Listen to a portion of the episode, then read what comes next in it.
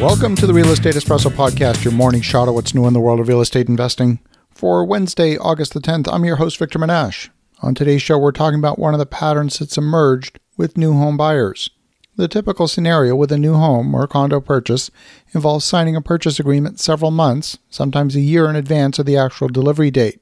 There's a number of real estate closings scheduled for August and September this year when the actual agreement was made in the fall of last year. In some cases, the agreement was signed over a year ago. So, fast forward to today. Interest rates have increased. Appraisers are taking a much more conservative approach to the valuation under direction of the lenders. So, fast forward to the closing, and many buyers did not have a rate lock on their financing. They also didn't have a bank appraisal to accompany the loan request. And while the borrower may have qualified with the bank when they signed the deal, they didn't have a commitment letter from the lender with which to close the deal. The net result is that many buyers are finding themselves no longer qualifying for the home that they purchased. So some buyers are actually walking away from the deal and forfeiting their deposits. The builder is then left sitting holding on to a newly constructed home with maybe a 5 or 10% deposit paid on the signing of the deal, but no buyer to close the deal. They also have no path to selling the property at the original sale price because the property won't appraise at the original sale price. One builder I spoke with this week was selling homes $100,000 below the original sale price simply to unload them into the market. The builder's probably still going to make a profit on the sale, but a modest one. Some purchase contracts were also written with escalation clauses, whereby the builder could pass on the increased cost of construction to the buyer. Here, too, a contract change notice would have been sent to the buyer, who ultimately could not close on the deal. Many builders have experienced significant schedule delays as a result of supply chain disruptions and labor shortages.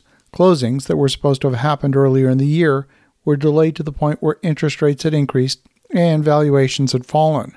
Buyers got caught in the crosshairs of the delay and changing market conditions. Now, these cases are not rampant, but they are happening with enough regularity that the builders I've spoken with are definitely caught off guard and having to adapt at the last minute to the changing market conditions. The issue is not the absolute value of the homes.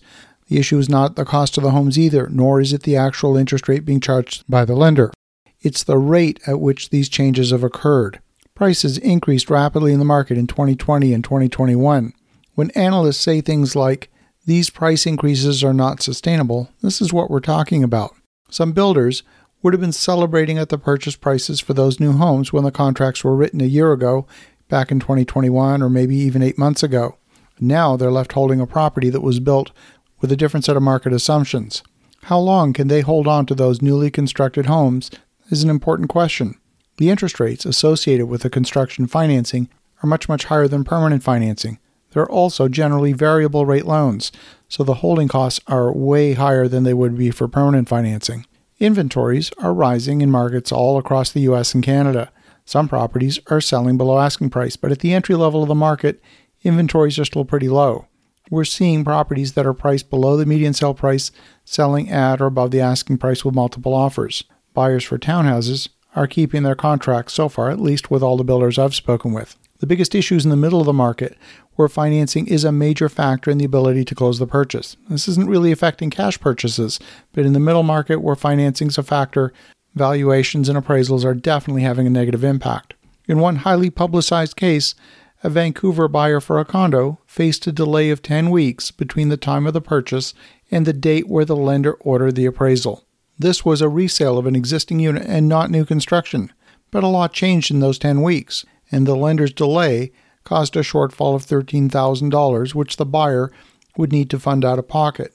In the end, the lender offered a separate line of credit for the $13,000 shortfall, of course at a higher interest rate. The borrower had been pre approved for a higher loan amount than the purchase price of the property, but the delayed appraisal forced a lower loan amount because the property didn't appraise at the purchase price. We're not accustomed to prices changing rapidly in real estate. It's going to take some time for a new floor of price stability to be established so that buyers and sellers, borrowers and lenders can operate with confidence. Many lenders are offering rate lock premiums, which allow for interest rates to be guaranteed for a longer period of time in exchange for a fee. That can be a useful risk mitigation strategy in the event of a delayed closing, but in the absence of an accepted appraisal, closing alone is not guaranteed in today's environment. As you think about that, Have an awesome rest of your day. Go make some great things happen. We'll talk to you again tomorrow.